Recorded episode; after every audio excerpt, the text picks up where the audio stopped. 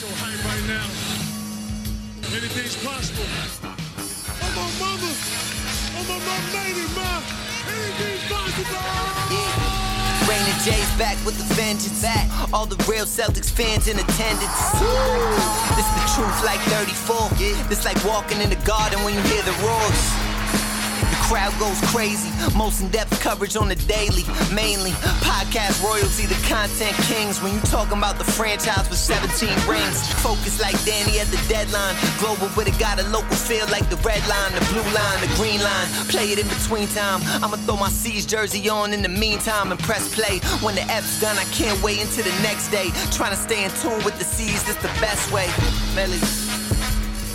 Hey there, welcome back to the Locked On Celtics podcast. Thank you for making this show part of your daily routine, whatever it is that you're doing right now, listening somewhere on some device, watching the show on YouTube.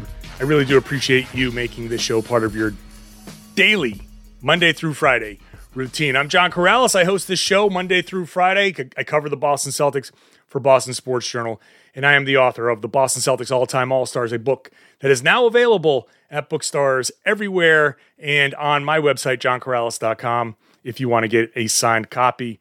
Today's show is brought to you by Built Bar. Go to builtbar.com, use the promo code LOCKED15. You'll get 15% off your next order. Today, we're going to talk about just the state of the Celtics and Jason Tatum's all-NBA case, which I broke down on Boston Sports Journal. And to do that, let me bring in my good friend, former co-worker, now at boston.com and co-host of the Geno Time podcast, Tom Westerholm. Tom, what's going on? I got to say, man, this new setup is pretty cool because I get to be introed with Millie's. Yeah. And I'm like an unabashed Millie's fan. So I don't know if he listens or whatever, but shout out to Millie's. I rock with him. He's really good. He's good. He does a fine job. And I'm an old, so I don't normally like new music. He puts out new music that I can mess with. I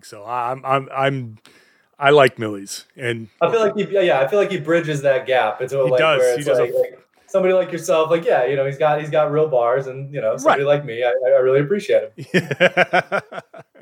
So I love bringing you on, because I listen to the Geno Time podcast and I love listening to you guys kind of, I don't know, the last one I listened to with you and Nicole and Grenham, it was like almost like you were trying to justify being negative by saying, but we're really, really big on the team next year. Like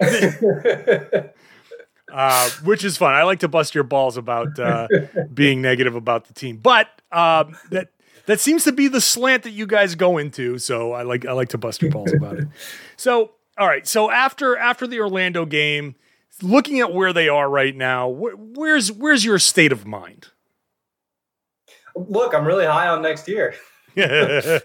No, I mean. In all seriousness, I think that some things are really starting to come together for them in some interesting ways. I think the rotation feels like it's starting to make a lot more sense. Big shout out to Aaron Nesmith. Big shout out to Peyton Pritchard for continuing to come on strong. I think with those two guys kind of in tow, they all of a sudden they have that extra wing defender in Nesmith. They have, Pritchard's stretching the floor to like 30 feet. Like that's really, really useful. Fournier being healthy and starting to look like a real basketball player again, which obviously wasn't his fault that he wasn't, but him starting to look like a real basketball player again has made just a huge difference. I'm still not this team's going to make a run to the Eastern Conference Finals or anything like that. I'm not super confident in them this season, but it sounds I'm joking, but seriously, I think there's a lot to be really excited for, next season. And I'm curious to see how they sort of, build toward that, because I think that having a nice little playoff run here is very much in the picture. And if you can build some kind of good vibes to finish this season out, I think there's a lot to be, hopeful for. I kind of like where this team is. I just I don't see them as a contender right now, but I do. Yeah. I kind of like where they're at. Yeah. Look, I think that if everybody just agrees that this, I don't know.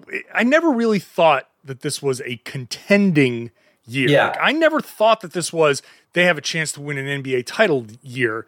And I think, first of all, there's that attitude of, well, if it's not a championship, it's a loss, like that, which is I think a poor attitude to have. Like, obviously every team's goal is to ultimately win a championship within a certain time period, but there's a lot that can go well in between that.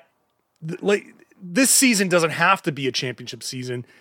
The conference finals that they went to last year and the way this thing turned around, I think another, like, you get to the second round, if you make it to the conference finals, then great, that's awesome. Yeah. But I'm not too hell bent on that. I never thought that this was going to be a title year. So when we look at where we thought this team was going to be, we're actually starting to catch up a little bit to where we thought they were going to be. This bench has been a mess all season long. It took getting Evan Fournier as the replacement for Gordon Hayward, albeit late. But Fournier, if they decide to keep him, Nesmith has shown promise. Pritchard has done well all year. Got to figure out Romeo Langford. Poor guy, like, another concussion protocol stint. Like, if it's not one thing, it's the other with him. He can't catch a damn break. But if Langford can show something, now we're talking about four guys potentially off the bench, depending on what they do with Marcus Smart and Kemba Walker in the offseason. That's not a bad bench. No. So, yeah. I mean, and like, I really like Romeo, like from a potential standpoint. Like, I've been high on him since basically high school. Like, he's like kind of similar to Nesmith, except on maybe like a much less lucky level in terms of injuries, obviously. But like, the Celtics kind of are running the same playbook with both of those guys, where they're asking them to do things that they weren't necessarily. I mean, Nesmith was never known as a guy who was throwing his body all over the floor and just, you know, like flying around everywhere. That wasn't who he was. He was a shooter. And now he's starting to shoot really well. And the fact that he has been playing really good defense and he's been throwing his body all over the floor is kind of like, oh, well, now he's got the confidence to go do that. You look at Romeo, it's the same thing. He was not known as a defender. In fact, his high school scouting was just like, people acknowledged that nobody really plays AAU defense, but like, he was especially egregious. He didn't play any defense in AAU. And, you know, now he's kind of a defensive guy. Like, he's a really good defender, or he's shown some really good defensive flashes at least. So, you know, like, once Romeo, like, I think if this works for Romeo too, if they're able to kind of build him up into doing things that he couldn't necessarily previously do, and then add in the stuff that he's actually good at, I think there's a lot of promise there. He's just got to be able to stay on the floor. Like, it just seems like that's the biggest thing is, I mean, you know, it's the same thing with Rob, right? Like, where there were long stretches where he couldn't stay on the floor and he never looked like an NBA player, you know, when he finally was able to get in. Like, I think a lot of people have kind of given up on Romeo from what I see on my Twitter timeline. I think it's way too early to do that. I really want to see what he can do. Like, I think there's a lot of promise there that's still untapped. This is going to be an interesting next season for Romeo Langford, because like it could be an interesting playoffs. Like, this is concussion protocol. Like, he bumped heads with somebody, I don't know who, and he had a headache. So is he going to be able to clear the concussion protocol? When is he going to be able to clear the concussion protocol? Will it be before the regular season ends? Would it be before they face Miami? Will he get any opportunities in these upcoming games? Like, it's still possible that they can go to Romeo and get something out of him. They went to him unexpectedly in the playoffs last year, and he actually produced some. So I'm not ready to give up on Romeo now, but like, at some point he has to be able to stay on the floor. He's got to get pat. Like, he broke his wrist. That's a freak thing. He has a concussion. He got COVID. Like, all of these freak things. Is he just going to be so unlucky that he'll never just be healthy? Or at some point, does this settle down? And I'm going to say this because I don't want people to go nuts here. But Steph Curry was a guy that had a bunch of ankle injuries, and people wrote him off with all of those ankle injuries. And that was the same thing. That was a chronic thing. They figured that out, and his career took off, obviously. I'm not saying by any stretch that Romeo Langford could end up being like that. But my point is, there are examples of guys who have gone through extended periods of injuries, and once you figure out some stability with him, that his career can take off to whatever level his career is going to be. So I'm still hopeful. I still see the fundamentals in Romeo. I think that he can be a guy that can initiate an offense. I still think that he can be a guy that attacks and defends. The question is, can he stay on the floor, and can he develop that three-point shot to anything reliable? Yeah, for sure. Look, Brad keeps talking about how, like, early in Romeo's career, he talked over and over about, like, kind of how good Romeo looked in the pick and roll, how he can make some of those more difficult reads. And we've seen him do that at times.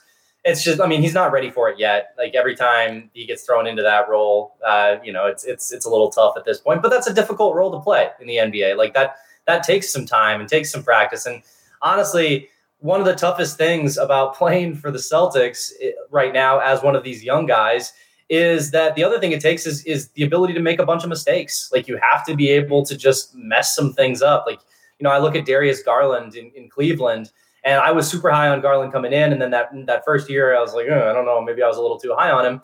He was allowed to just make a ton of mistakes and just be like, you know, try to develop into something. And now he's starting to really learn how to be a decent NBA player. And, you know, next up he has to learn how to kind of help a team win. But I think that's one of the toughest things for Romeo. And, you know, probably one of the things that was difficult for Aaron Nesmith early on too, is just you come onto the Celtics and there's not time for you to throw the ball away. There's not time for you to, like, practice different reads. Like, you just got to be able to play basketball. And that's really tough for a rookie, I think.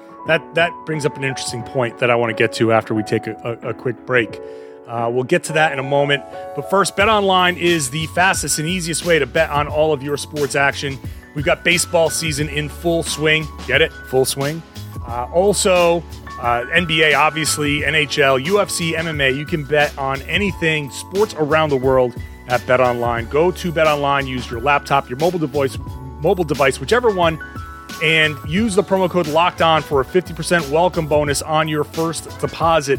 Whatever you want to put in there, $200, you get a $100 welcome bonus on your first deposit. You can bet on non-sports things. You can bet on reality shows. You can bet on current events things. Like, you can bet on a lot on BetOnline. So go check them out and make sure you use that promo code LOCKEDON for a 50% welcome bonus. BetOnline, your online sportsbook experts. Please gamble responsibly. Have you subscribed to the Locked On Celtics podcast yet? You can wherever podcasts exist, and you can follow us on Spotify. All right, before the break, we were talking about Romeo Langford, so let me bring Tom back in here to get the – I wanted to follow up on what you said. Are the Celtics in a position to properly develop rookies, do you think? Because they're now entering the stage of they need guys to contribute. So are we done with the immediate, like, or are we done with the get in, take your time, develop, and all that stuff? Or the Celtics get in a position now where pretty soon they're going to start needing to act like the Clippers, you know, trading for your veterans and, like, rookies, thanks, goodbye, we're going to trade these draft picks and start giving up these first-round picks for guys that can come in and help immediately? I don't think so, because, I mean, like, Jason Tatum and Jaylen Brown are still, like, you know, 24, 25, 23, whatever they are right now. Like, they're still really young, you know, like, and obviously they're ready to be stars right now. But I think that there is still, you know, some time where you can draft guys and bring them along a little bit. And I think the other thing is if you make good draft picks, they can contribute. Like, I think about Nesmith, and yes, it took him all season, but this was like to get to the point where he's at now, where he actually does look like a real contributor. But, you know, give him a training camp, give him a summer league, and maybe it happens a lot sooner. Same thing for Pritchard, you know, I mean, Pritchard was kind of contributing right off the bat, but right. You know, maybe that's the answer is, like, instead of drafting like a project, like, yeah, the Celtics probably, like, it would have been difficult to work Pokusevsky into their, like, lineup this year because he was like, lost. But, like, maybe some of these guys who are a little bit more NBA ready and have a little bit of upside too. Like, you know, I certainly don't think Aaron Nesmith is a finished product, even though, he does have some somewhat NBA ready skills or some skills that were close to NBA ready. Maybe that's the direction you go instead of taking on projects. So I think that there's probably some adjustments that you can make to your drafting strategy, but I don't think it needs to just be like, okay, we have this first round pick, so this is definitely trade bait. Like, you can definitely trade it, but I don't think it has to move out the door for a veteran just because, you're trying to be a contending team. Yeah. I think we're right at the cusp of that point where, I think the Celtics do need to bring in some level of veteran leadership. Now, Tristan Thompson's supposed to be one of those guys. I don't know what he's like in the locker room. There were those reports earlier around the trade deadline, but you look at how they're acting on the floor with each other. I think they all like each other. I think Tristan Thompson is pretty well liked in that locker room. I love that moment after the 60-point game from Tatum where he went up to Deuce and was like, "Your daddy's a bad man." So I think that they respect Tristan Thompson. They react to Tristan Thompson, but also at the same time, Tristan is like dating a Kardashian and thinks that the regular season is, horse crap. And I'm not so sure that he's the exact person to be that veteran. It's not like he's Chris Paul in the locker room. You know what I mean? So I do think that there are some level of additional veteran help that's been around can help this team next year. I think so too. But I would also add though that, Jalen and Jason have been around for a minute. Like they've been through a lot of stuff. Like, yeah, they're not, super veterans who've been around forever, but at a certain point, I just kind of wonder how much veteran help those two actually need in terms of the locker room. Veteran help in terms of guys who can play basketball is always appreciated. Obviously. Yeah, I just want one more guy in there. It's always good to have that balance, you want to make sure that they're kept in check. You just want one little check in that locker room, and Al Horford would be perfect. Yeah. I think Fournier helps a little bit with that. You got a guy who's been around for a while and who's been on losing teams a lot. A guy who understands, hey, I know what it's like when a team is bad. It sucks. Let's not be that. I wouldn't. Yeah. And obviously, Fournier is super new. I don't know that he feels necessarily the that he's maybe got the cachet to do that right this second. But he's a veteran too. So I think as he gets more comfortable, he might help too. I like that point. I think that's a good point. That having Fournier in here, coming in from the Magic, who have tried and tried and tried and had minimal success, to come into this locker room at a time where it feels like there's a ton of pressure on these guys, for him to come in and be like, probably, I'm assuming that he would be like, "Hey, look, it's not that bad. I know what bad is like. I've been through bad. You guys got it good over here. You guys are eating steak. We're eating Spam." That's the type of perspective that, hey, sometimes a young team like this needs that. And we forget how young the Celtics are because Tatum has been around and Brown has been around for a long time. Brown's already, on his second contract now. Feels like Smart has been on this team for 10 years. They've been around for a while. So you forget that they're all in their 20s. And Fournier coming in and being like, the pressure that you may be feeling, even though it's Boston and the banners and the mystique and all that stuff, it's still basketball. So I think that's a good point. Now, before we head into our next break, let's just look ahead real quick, because on Thursday night we saw the Atlanta Hawks lose to the Indiana Pacers, which helps the Celtics a little bit. I don't know if the Celtics are going to catch Atlanta because the Hawks have the tiebreaker, but they're tied in the loss column. So as the Celtics head into Friday night against the Chicago Bulls, Chicago beat Charlotte, so they're on a back-to-back. They're coming off a win. I don't know if Zach LaVine's going to play in Friday night's game, but we'll see. Celtics, no Jaylen Brown. Tristan was probable? Probable, I believe. Yeah. Robert Williams on the report now with turf toe. Now let me ask you this. Turf toe is no joke. Like, yeah, it's not. That's a problem. And for people who don't know turf toe, it's like a sprain of the joint in the big toe. That's painful. Yeah. You kind of need the big toe to push off when you're Robert Williams. Like that. And so much of Rob Williams' game is pushing off. That's a problem. So I actually think like if he does have turf toe now, that's going to bug him. And it depends on how serious a case it is. Cause we just saw what was in the Super Bowl, like Mahomes had it, right. Yeah. He ended up needing surgery to correct it. So, but we saw how limited he was in the Super Bowl because of that. Turf toe is a problem especially for a super athlete like Rob. So now I'm actually a little bit worried about that because they need him out there. The good thing is that Rob they need his athleticism, obviously, but he's such a good ball mover that even Rob at a reduced role can still be impactful. It's just that if teams know that he's not exactly the same threat, that changes how they defend those pick and rolls. But I don't know, looking forward, as you look for the rest of the season here, where in your gut do you think the Celtics end up? Well, this is going to sound funny, given that like you brought me on because I'm the negative podcast. I kind of think that like there's a real chance that they still end up in that 4-5. Like the Knicks schedule, if you look at that Knicks schedule going forward, like that is it's nasty, man. I didn't mention they play the Phoenix Suns on Friday night. Yeah, Phoenix got blown out by Atlanta. They're in that fight for first. They're going to be pissed off. They have motivation to win that game.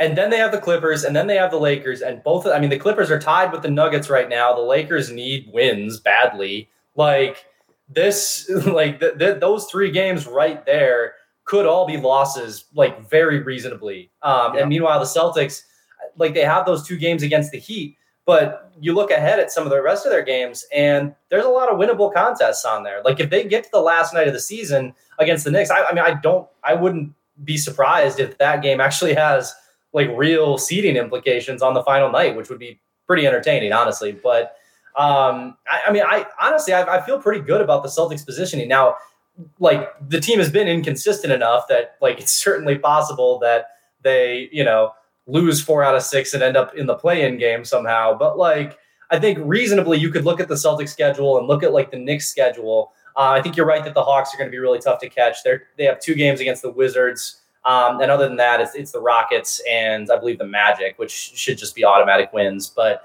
like looking at that, like 5 seed, I don't think it's out of the question. And if the Celtics get the 5 seed, I think that that's, good business going into the playoffs. I think that would be a really good result. I think, yeah, I originally, when I was looking at it a couple of weeks ago, I thought they could get that 4th seed, but the Celtics then turned around and lost to the Thunder and had some really bad losses. So that screwed it up, but I'm with you. I think that 4-5 series is very well in reach, even though they're a game out of the 5th seed, which is Atlanta. But that Knicks, I really think the Knicks, I said the Knicks were going to fall to 7 before. If they lose to Phoenix, that could really trigger a fall in the standings. So that would be ideal for the Celtics. I think 4-5 is legit. So, all right, we're going to head into another break here. And when we come back, Jason Tatum on the All-NBA team. I wrote about it on Boston Sports Journal.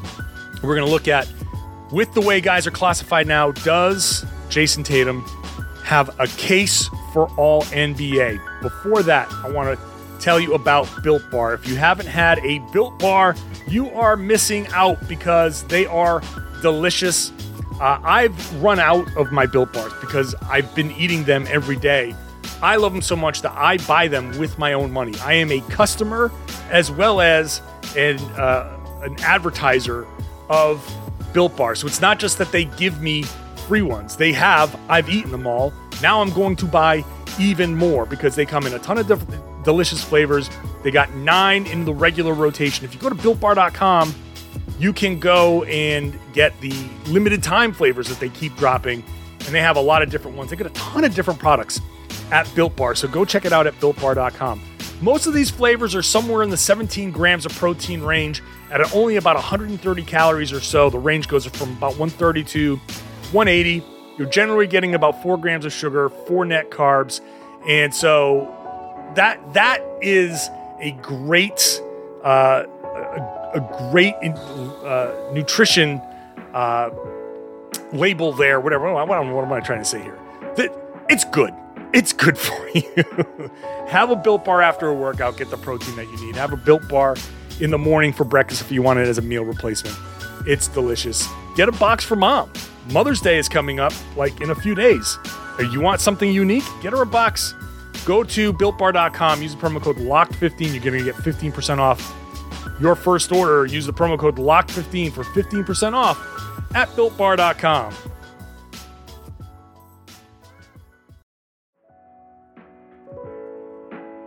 Be sure to follow our social channels at LO Celtics on Twitter and at Locked On Celtics on Instagram. The $32 million question for Jason Tatum is, will he make an all-NBA team? He is going into the first year of a 5-year contract extension that's worth about $163 million. If he gets an all-NBA team, if he makes an all-NBA team, doesn't matter which one, he, under the Rose Rule, can make up to $195 million. The question now is, will Jason Tatum make it onto an All-NBA team? Tom, they announced today, once again, and I don't know why, but Joel Embiid and Nikola Jokic are eligible at the center and forward positions. I don't know why, if they're going to have centers and forwards designated, that you would be allowed to designate Embiid or Jokic as forwards when they haven't played a single second of forward in this season. So what I'm afraid of, Tom, is that voters will say we were kind of robbed because of injuries of a real MVP race between Jokic and Embiid. And we don't want to put Embiid on the second team because he's been so good this year that we will reward him by classifying him as a forward, thus taking away one of the 6 spots for Jason Tatum. And I understand it. If I was a voter and I really wish I could have voted for Embiid as an MVP, but I can't. But what I'll do is, hey, I can make him a first-team All-NBA guy. That kind of makes up for it. It kind of sends the signal that I wanted to at least have a real MVP race. Now, I don't know. First, do you buy that? And second of all, do you think that, how much do you think that hurts Tatum's All-NBA case? So here's my thing with it. I think one of the fun things about Jokic and Embiid being so good this year is that it's sort of been this like resurgence of the center position, right? Like it's been like sort of refiguring out how a super talented behemoth can dominate the game. Right. And I almost feel like classifying Embiid or Jokic, whoever you want as a forward, is like that. That's no, like it's they're centers. And like that's half the fun is that the center position is back. Like there's a whole bunch of impactful centers and it's fun to choose them. Now, if you just want like a half the fun is just being like, okay, man, like this is a really tough decision. I just think Jokic is a little better. Like, sorry, Embiid, your second team. Like that's the whole point of like choosing a position. Now, if you just want it to be if you want the all NBA teams to be representative of the best players, I 100% buy that argument and I'm cool with that. Like if you just think that like Jokic and Embiid should be first teamers because they've been two of the best players in the NBA, fine. But then it should be front court, back court. Like it should just be 3 front court players and 2 back court players. Right. So, I mean, that's where I land on it. I think I think it's like an insult to the center position. Like they're not forwards, dude. They're centers. They're not forwards. They're not. They play back to the basket. Although, okay, Jokic faces up and all of that stuff, but he's still the 5. And he's a center. There's no way they don't play anybody else that takes away minutes from him at center. He doesn't. So my I don't care necessarily, except that money's involved now. And this is a possibility. You take away one of these forward spots for Tatum, and I can sit here and be like, Tatum will probably make 10 All-NBA teams in his career. So if he makes 10 versus 11, it's not going to hurt anything. If his career continues in this fashion, he'll make plenty. He'll be in the Hall of Fame. He's going to make plenty of money. All of that stuff, fine. But you never know how things are going to go. You never know what injury is lurking around the corner. And we're talking about generational wealth. And $32 million is still $32 freaking million that could be, that he could lose out on. And heaven forbid if something happens to him, that $32 million goes a long way because you're done as an NBA player making money generally after you're 35 to 40 years old, unless you're the elite of the elite and you can keep getting endorsements. But the bulk of your money for the rest of your life is made before you turn 40. And this generational wealth, I just don't want to mess with anybody's money. That's just where it boils down to for me. So I'm not upset necessarily, but I do think it's a little silly to give people this option the way it's going. So now there's a potential for it to be 5 forward spots. And here's the other side of it. There's a ton of guards. There are a ton of guards that deserve all NBA. And you can put Luka Doncic as a forward when he's very clearly, obviously, been a point guard all year. So if you want to vote, let's say, Steph and Damian Lillard and say, yo, Dame Time has propped up Portland. Look at how great Portland's doing. I want to make them both first-team guards, and I want to put Luka in there. Now Luka's a forward. You could have a first team of Curry, Lillard, Doncic, Embiid, and Jokic, and now 2 actual forwards, 2 actual wings are going to get left off of this team, which further hurts Jason Tatum's case. So let's look at the candidates here. Giannis is just real quick before you do that. I did want to say too that that argument also works the other way, where it's like, I don't want to mess with people's money. And if you say all NBA selections matter for that. So you could, again, if you went front court, back court, you could just eliminate the problem. Because then it's okay, Joel Embiid deserves to be a first team. He's having a first team season. Fine. But again, then it's front court. It's it's not the NBA is the one making these designations that just don't really make sense. Right. So anyway. Right. Yeah. But it's the media who has to vote and make these decisions. Exactly. So we know Giannis is in. We know Kawhi is going to be in. Those are 2 locks. LeBron kicks off the did they play enough to make it. So did Kevin Durant play enough to make it? He's played 29 games going into as we speak. If he plays the rest of their games, what do they have? 6 games left or something? He's going to have 35, 36 games. Half the season. Is half the season enough for a guy to make an All-NBA team? To me, no. Half the season is just that's I don't know. I mean, Kevin Durant is clearly one of the best players in the NBA, and I think everybody knows that. And it's just sorry, man, half the season isn't enough to me. This is the thing, though. That attitude, what you just said, is what would hurt, I think, Tatum's case, because you say, look, let's be honest. Kevin Durant is the second, third best player in the league right now, maybe. However you want to classify it, he's in that top handful. And you say, okay, He hasn't played enough to be first-team All-NBA. Is voting for him third-team All-NBA enough to be dude, you are so freaking special that I can't leave you off, but I'm going to knock you down to third team just to be I don't think you played enough games. I feel there's going to be a lot of people who just say, I cannot overlook Kevin Durant. I cannot leave Kevin Durant off because every time he touches the floor, he is so outrageously special. I think that's a possibility. I think it's a possibility. I also think that putting him on third team, leaving him off entirely, I feel there's a very legitimate argument for that. For saying to him I'm not going to degrade you to the point of putting you on third team. I'm just going to take you out of consideration. You are not in consideration, even though you are one of the greatest players. These other guys they just played enough games and they're right. Very talented. I still think you're better, but you're just not even, it's almost you're not even on the ballot. You're just completely removed from the ballot, and that's not a talent thing. It's just an availability thing. Right. So then that could impact LeBron. It definitely will impact Anthony Davis. So now you get into, like, here are a couple of guys. Zion Williamson, is he an all-NBA guy for you? I haven't, like, sat down and done it out. He's had a really good season. I think he's certainly like talented enough. But I don't know. I honestly have not given Zion enough thought. I'll say yes with a question mark. Yeah. See, Zion has been, like, great and unique, and his numbers, I think statistically he's had a higher scoring season. He's shooting, obviously, 60% from the field. So his shooting numbers are going to be great.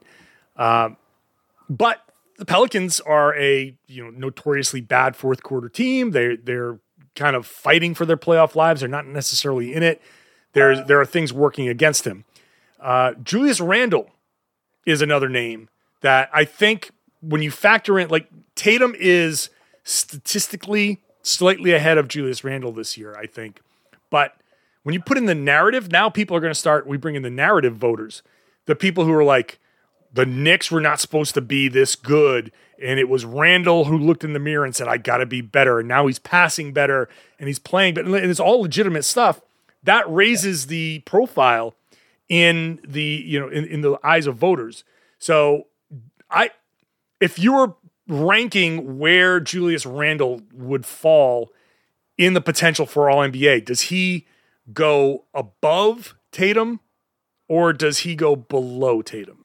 I mean, like, I'm like, I will admit that I'm, like, a little biased here, not in terms of, like, I'm cheering for Jason Tatum, just in terms of, like, I've watched every second that Jason Tatum has played this season twice. Right. Like, and I've seen a good amount of Julius Randle. He's had an unbelievable season, like a superstar level season. But, like, I still would lean Tatum just because, like, when you look at the Celtics, like, without Tatum, without Tatum, without Randle, both teams are in a lot of trouble. But, like, Tatum is crucial for the Celtics. Like, he's been their best player when he's been good.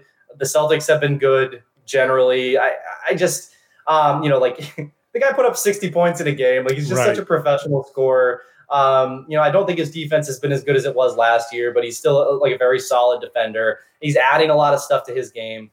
And I just think that, like, I feel better about Jason Tatum having the ball late. I know that's a narrative-based thing, but, like, we're talking about Julius Randle, which is another narrative-based thing. Like, to me, I would go Tatum. I think he's a better player, but Julius Randle's having an amazing season. Like, I don't really have any issue with it. Again, I would also go back to the fact that, like, I have literally watched every play that Jason Tatum has done this season, probably multiple times. So this is where, like, I think I'm trying to think of where the voters would go. Yeah. I think the voters would put Randle ahead of Tatum because it's New York and you see it and you hear it. It's such a big, the narrative is just so loud with Randle. So I think, as far as I can tell, 97% of basketball writers who aren't, like, covering a specific team live in New York City. Right. And so I think it might actually come down to the final stretch. Like, the Knicks are going up against the West's best, and the Celtics are trying to overtake them. And if the Celtics beat the Knicks on the last game of the season, if writers really are saying, let me wait to see how this plays out, because there's still 5 or 6 games left. If the Knicks go on a 5-game losing streak or something close to that, fall down to the 6 or 7 seed, and Tatum has big games and leads the Celtics up to 5, maybe 4, then I think there might be like a late kind of, we'll put Tatum above Randle, but maybe Randle makes a third team, and maybe it's somebody else that gets knocked off. So I've been kind of going back and forth. My initial reaction was there's so many guys that voters can get creative to put in the, hey, let's make Luka a forward because we want to put him in and get these other guys up. And we want to fit as many of these guards. The list of guards is just huge. And I'm afraid that maybe somebody wants to get Russell Westbrook on there, and there's a big Russell Westbrook push. at the end, and they say, okay, we're going to fit 8 guards onto 6, what should be 6 spots by classifying 2 of them as forwards. And there you go. And that eats into what Jason Tatum's, because I don't think Tatum is also eligible to be classified as a guard, but that doesn't help him at all. They're not going to bump a guard for him. So I'm afraid that too much of that is going to be happening this year, and it's going to squeeze Tatum out. That's what I'm afraid of. I think that's very plausible. And I mean, obviously, like you touched on it, but the fact that the Celtics have disappointed does not help Tatum's case, even though I think that he's been the biggest part of the moments that they've actually gotten it right this year. Right. But the Celtics have just not been what everybody what the narrative was before the season. There was that long stretch where Tatum was, like, it went through no fault of his own, like trying to come back from COVID, and where his numbers weren't very good. So I think you're right, though. I think the closing stretch of the season will be big. And if Tatum can kind of lead the Celtics on a little bit of a run here, I think that's going to matter quite a bit. Okay, Tom Westerholm, boston.com, Geno Time podcast. Appreciate you coming on, sharing your thoughts. Thanks for swinging by for a bit. Of course, man. Thanks for having me. And that'll do it for this Locked On Celtics podcast. Make sure you're checking out the Locked On Today podcast with host Peter Bukowski. He gets you caught up on all the latest news in every major sport with the help of local experts. Today on Locked On Today, how should NFL teams handle players who do not want to get vaccinated? Download, subscribe to Locked On Today on the Odyssey app or wherever you get your podcasts. Also, subscribe to Locked On Celtics if you're new, wherever you get your podcasts, and on YouTube. It's a new thing that we're doing here. Please subscribe on YouTube, trying to grow the show, and share the podcast. Share it with your friends. Tell them all that they should be listening to the Locked On Celtics podcast here on the Locked On Podcast Network.